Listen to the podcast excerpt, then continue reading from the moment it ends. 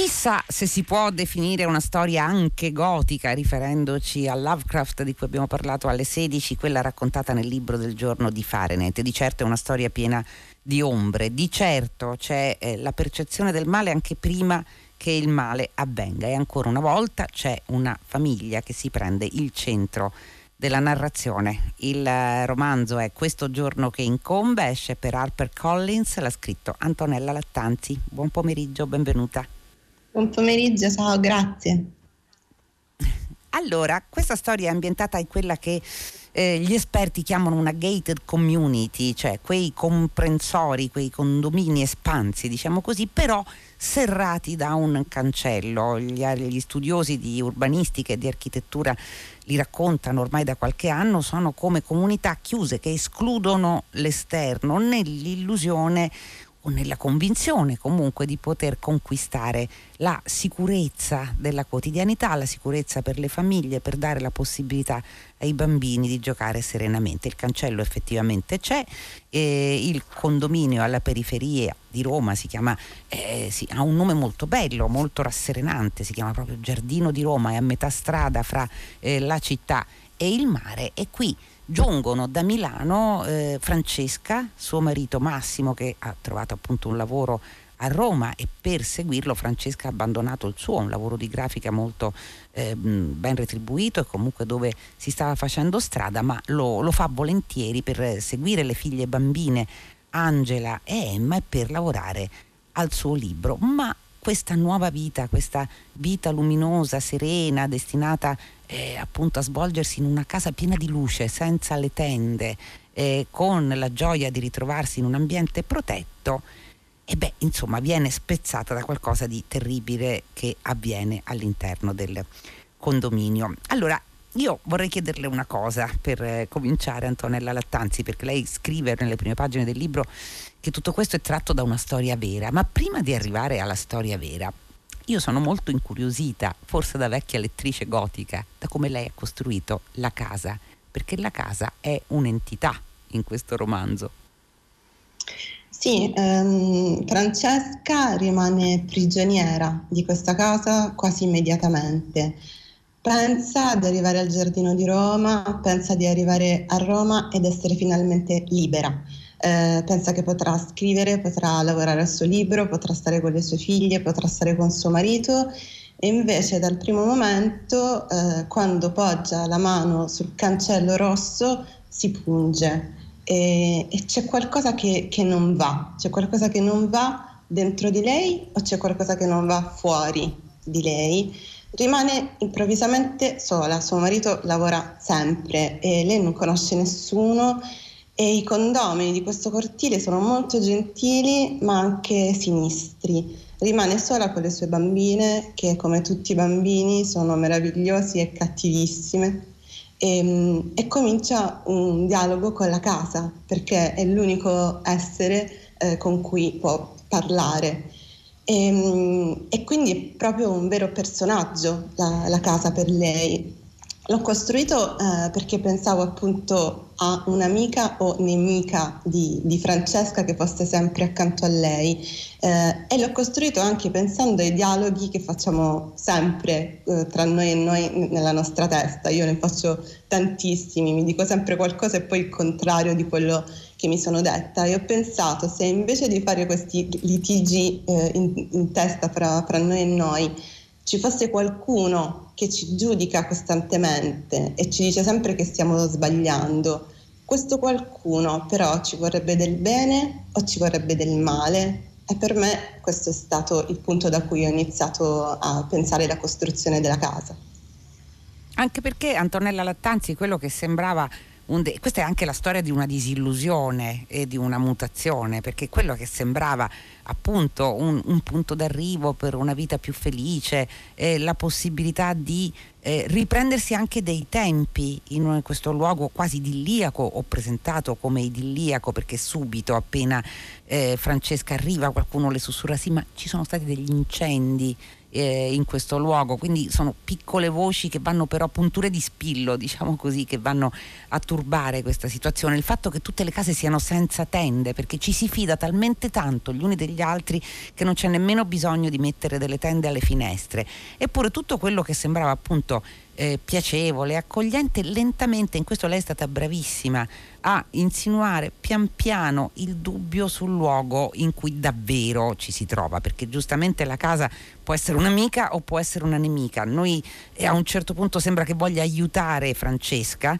e, e, e vuole però trattenerla, vuole far sì che lei non lasci il condominio con le sue bambine, anche quando avviene per l'appunto questo, eh, questo episodio raccapricciante che, che, è qualcosa che è accaduto davvero eh, di cui lei è stata beh, non testimone perché è arrivata quando tutto era già avvenuto, insomma la sparizione di una bambina che evidentemente, eh, lo dice nelle prime pagine lei questo, è qualcosa che ha scavato dentro, è qualcosa di cui non ha avuto una contezza diretta ma eh, diciamo che ha risuonato dentro di lei perché non le è stato detto dai suoi genitori fino a quando non ha compiuto 18 anni. Sì, sì, sì. Eh, quando io e la mia famiglia siamo arrivati nella nostra nuova casa eh, a Bari era appena scomparsa una bambina di, di 5 anni. Eh, io avevo 8 mesi, mia sorella 5 anni e, e chiaramente i miei genitori hanno avuto molta paura a, a crescerci lì in quel momento. Sul, sul, sul, momento noi non ce ne siamo accorte perché appunto io ho ricollegato tutta una serie di atteggiamenti che poi avevano tutti gli adulti eh, de, del cortile nei confronti dei bambini soltanto quando mio padre me l'ha raccontato tantissimi anni dopo. Cioè mi sono resa conto che gli, che gli adulti ci guardavano sempre, ci controllavano sempre, che non c'era mai un momento in cui ci lasciavano soli quando mio padre mi ha raccontato quello che era accaduto, io gli ho chiesto: ma come mai, nonostante questo evento era successo tantissimi anni prima e si era concluso, come mai avete continuato ad avere sempre paura che, che ci potesse succedere qualcosa a noi bambini in quel cortile? E la risposta che mi sono data è che una volta che ti rendi conto che il male esiste e lo vedi in faccia, ti rendi conto che può succedere di nuovo e anche l'idea che i posti conservino in sé l'eco del male che vi è accaduto. E quindi quando mio padre mi ha raccontato questa storia ho pensato che era una storia del posto dove ero nata e cresciuta ed era una storia che riguardava anche me e, e la mia famiglia. Poi ci ho messo tantissimo tempo però a decidere di scriverla perché stavo cercando il punto di vista da cui raccontarla quindi quando ho trovato Francesca e la sua voglia di libertà e contemporaneamente la sua guerra tra l'essere una buona madre e essere chi vuole essere lei, ho capito che potevo cominciare a lavorarci. Qualcosa di, quella, di quell'ombra si manifesta subito nel, nel condominio Giardino di Roma, c'è qualche cosa che così eh, inizialmente è soltanto un'inquietudine eh, è vero, si dice dei luoghi che, lo dicono gli scrittori soprattutto, che eh, mantengano qualcosa in sé. Eh, del, del, male che è stato commesso e d'altra parte io ho letto la sua prefazione solo dopo aver letto il libro e, e mi ha molto colpito questa sua descrizione a posteriori tornando eh, nella casa di, in cui lei era stata bambina e, e, trovandola molto coincidente poi con eh, il condominio che viene descritto nel, nel, suo romanzo, ma come se fosse visto appunto anni dopo, dove le case sono morte, il piccolo par- parco giochi è, è, ormai in rovina e il cancello rosso eh, mantiene solo qualche traccia di colore. Sì, perché appunto uno si chiede, possiamo continuare a vivere eh, in un posto in cui è successo qualcosa di molto brutto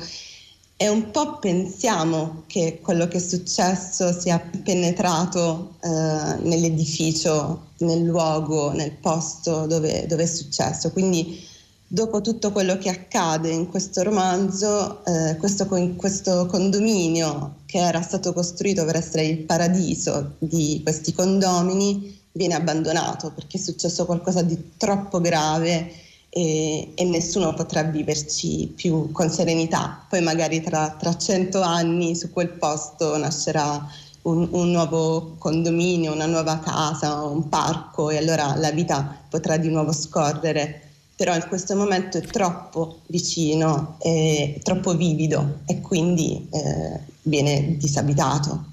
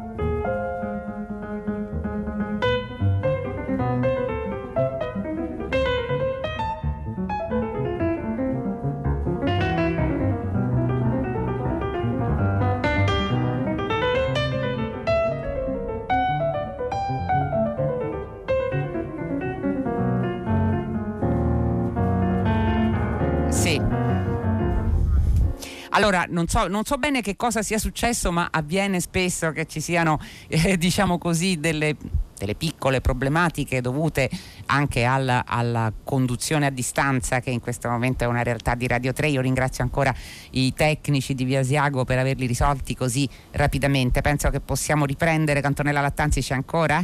Sì, ci sono, ci sono. Eccola, abbiamo diciamo, aumentato il, la suspense ah. eh, in, questo, in, questo, momento di, di pausa. Allora, eh, dicevo che lei ha come decostruito in un certo senso la, la forma del thriller, eh, perché qui avviene qualcosa, perché anche qui sparisce una bambina.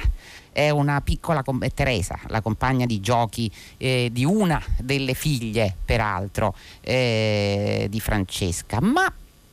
quello che colpisce molto è che noi non siamo tanto interessati come lettori a scoprire chi è stato, ma siamo interessati a capire la risonanza che su Francesca tutto questo ha. E perché è il momento in cui il piano di realtà, diciamo così, comincia a vacillare. Mi sembra che sia stato questo l'intento.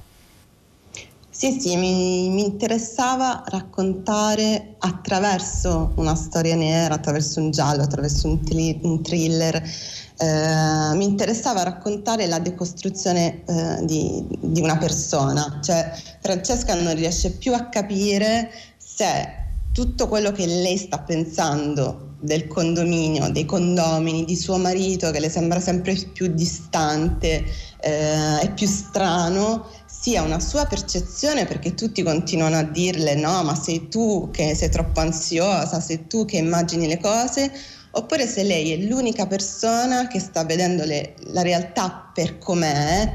e quindi deve fare qualcosa perché deve salvare le sue bambine, le sue bambine che fino a un attimo prima aveva cominciato a considerare dal momento in cui era arrivata in quella casa le sue più grandi nemiche. E quindi ehm, diciamo che ho lavorato tantissimo sul, sul giallo, sul thriller, come, come, vogliamo chiamarlo, perché per me eh, è importantissimo raccontare una storia, cioè io vorrei che il lettore entrasse con tutta il, con tutto il corpo nel, nei, nei, miei romanzi non ne uscisse più fino alla fine. Vorrei che iniziasse a leggere e dicesse vabbè non, non, non lo posso lasciare, devo, devo, arrivare, devo, arrivare, alla fine. Quindi ho lavorato tantissimo sulla costruzione dei colpi di scena, del giallo, del thriller e così via. Però come sempre eh, sono anche una scusa per raccontare un mondo e in questo caso anche per raccontare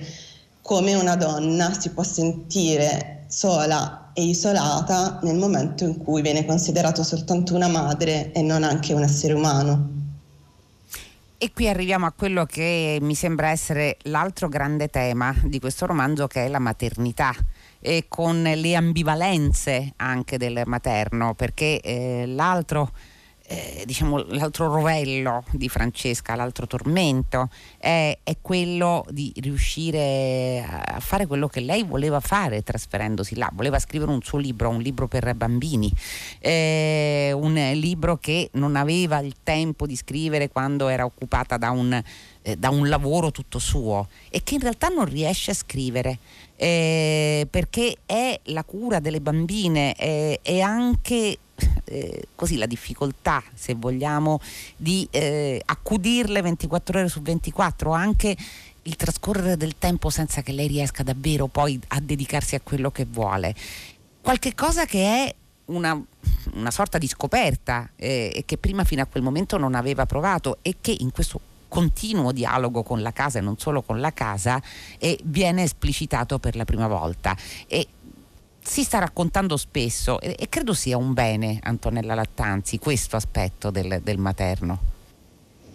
Sì, per me mh, appunto era importante raccontare che eh, i figli non sono de- della mamma, eh, i figli sono del padre e della madre o della madre e della madre o del padre e del padre, nel senso che eh, pensare che eh, tutta la responsabilità eh, della crescita eh, di un bambino o di una bambina sia nelle mani di una donna solo perché è donna e per nessun altro motivo, fa sì che una donna spesso debba decidere tra il lavoro e la maternità, tra la libertà e la maternità e questa cosa non è giusta. Oppure che quando sceglie la maternità debba rinunciare a se stessa, dimenticarsi di chi è. Eh, la maternità è bellissima ma è anche molto difficile. E pensare che sia tutto naturale eh, mi sembra sbagliato, cioè non c'è tutto istinto, ci sono tantissimi altri aspetti che non concernono l'essere umano donna ma concernono l'essere umano in generale, che sia uomo o donna. Quindi eh, raccontare gli aspetti positivi e quelli negativi della maternità secondo me è importante anche per far sentire le donne meno sole e meno strane e meno piene di sensi di colpa per non essere quel modello di brava madre che ci è stato inculcato. Quello che lei fa quando racconta che cosa accade in quel condominio e ovviamente partendo dalla, dalla sparizione di Teresa le cose cominciano a cambiare e di scegliere, mi sembra, la strada del cosiddetto perturbante, per cui tutti i mm. fantasmi, le ombre, i complotti, eh, le trappole che Francesca individua possono essere lette come reali oppure come un suo incubo, una sua sofferenza ma che non corrisponde a quello che sta avvenendo. È così?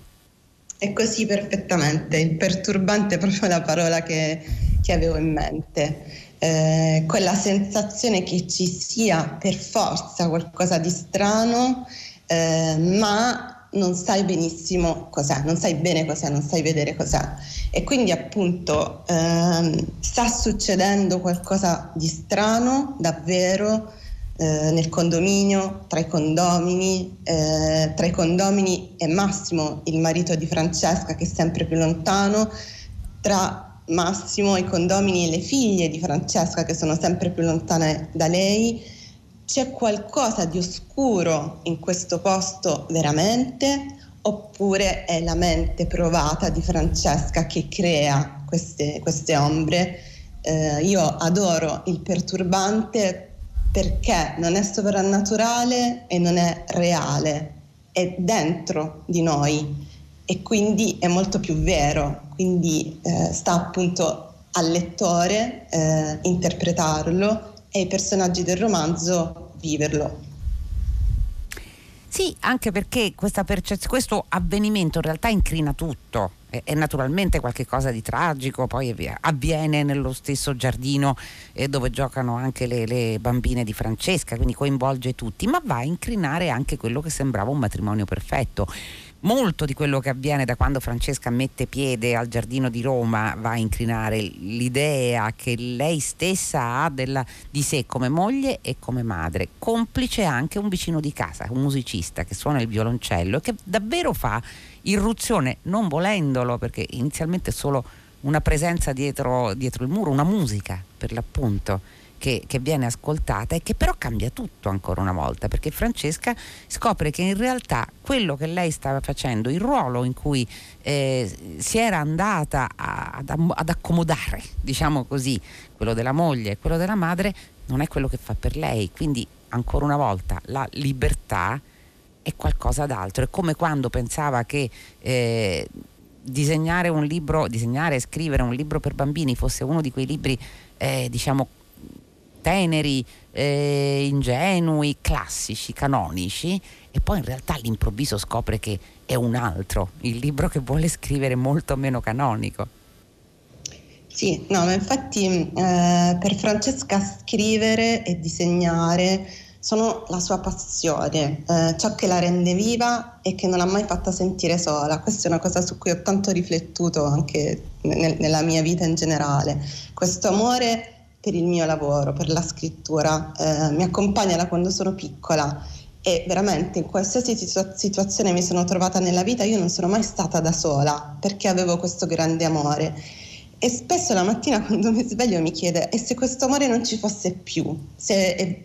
svanisse di colpo, io rimarrei sola, davvero sola, nel, per la prima volta nella mia vita. E quindi quando Francesca non riesce più a lavorare perché sovrastata da tutto quello che le sta succedendo, non ha tempo ma non ha neanche la lucidità mentale per poter fare una cosa del genere, è lì che rimane davvero sola e ha paura di non riuscire mai più a essere una persona ma diventare un oggetto. Contemporaneamente in mm. questo romanzo volevo anche raccontare il rapporto di coppia, cioè che cosa vuol dire vivere insieme nella stessa casa tanti anni. Io amo te, tu ami me, è vero, però cosa so io di quello che ti passa davvero per la testa? Cosa sai tu di quello che passa nella mia testa?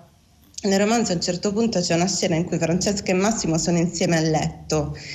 e lei si chiede, siamo nello stesso posto, nello stesso letto, i nostri corpi si toccano, eppure io non so niente di te e tu non sai niente di me, davvero, perché appunto a volte la persona che ci sembra più vicina è anche quella più lontana da noi, perché abbiamo paura di cosa potrebbe succedere se di colpo ci aprissimo davvero, abbiamo paura che la nostra vita potrebbe esplodere.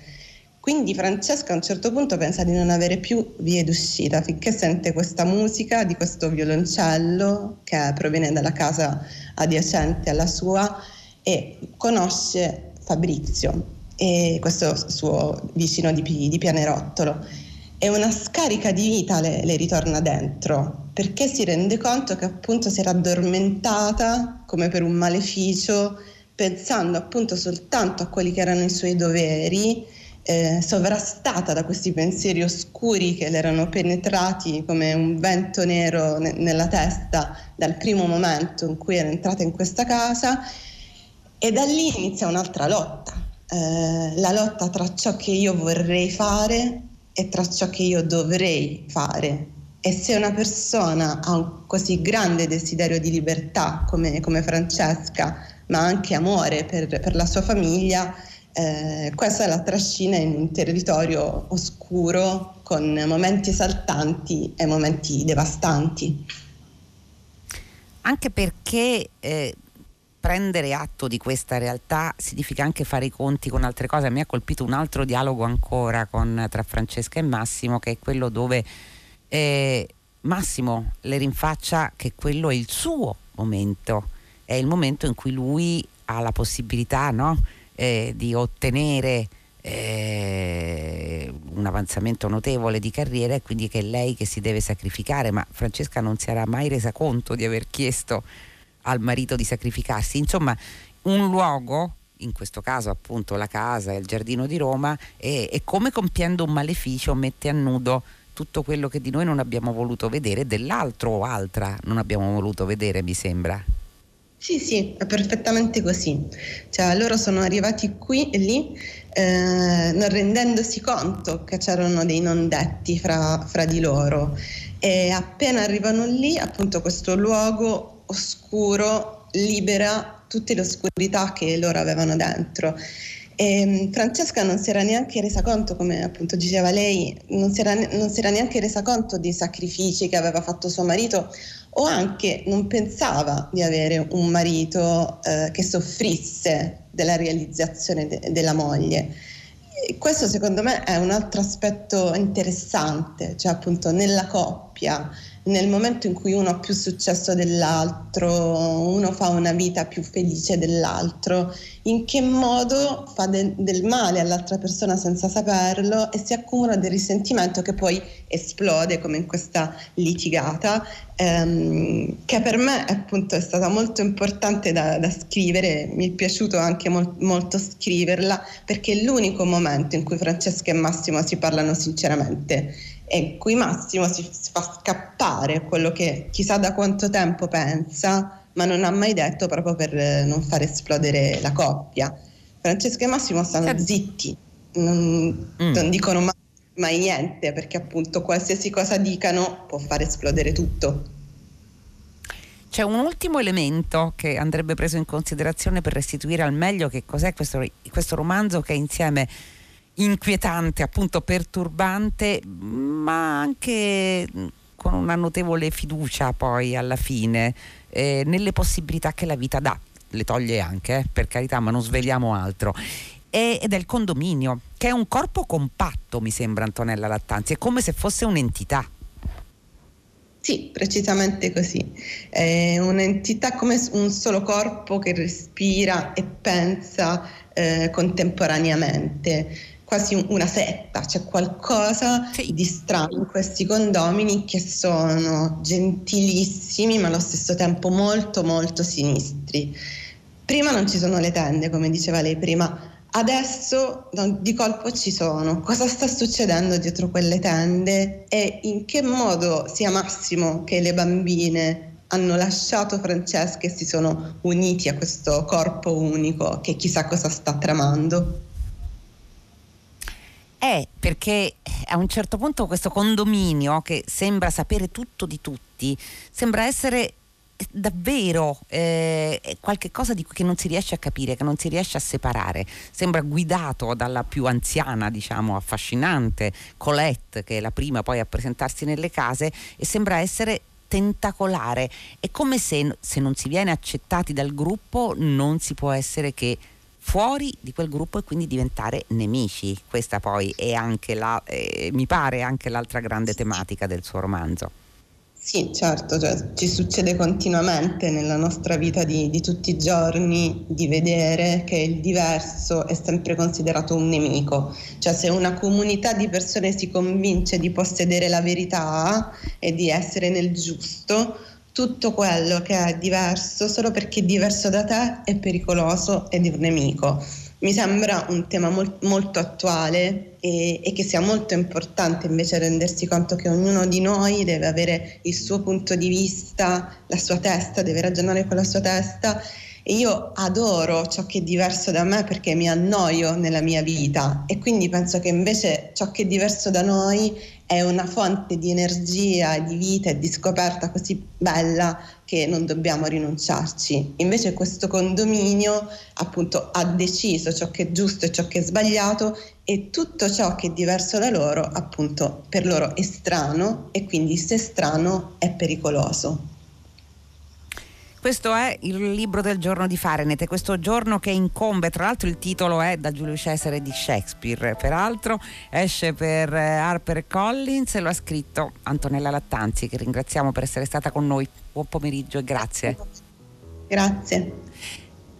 Fahrenheit si chiude, come potete a questo punto intuire, naturalmente non si chiude senza i saluti della redazione, Benedetta Annibali, Giosuè Calacciura, Michele De Mieri, Emilia Morelli, Clementina Palladini, Daniela Pirasto, Laura Zanacchi in regia, Susanna Tartaro che cura il programma e Domenico Ganci alla console. Fra pochissimo ci sarà Paola De Angelis con 6 gradi ad accogliervi, voi potete continuare, lo ricordiamo sempre, a scriverci usando la nostra mail fare con l'H al centro chiocciolarai.it www.radioticino.it o persino il nostro indirizzo fisico via Asiago 10 00 195 Roma. Fahrenheit torna domani alle 15 su Radio 3 e fino a quel momento, come sempre, felice serata a tutti voi da Loredana Lipperini.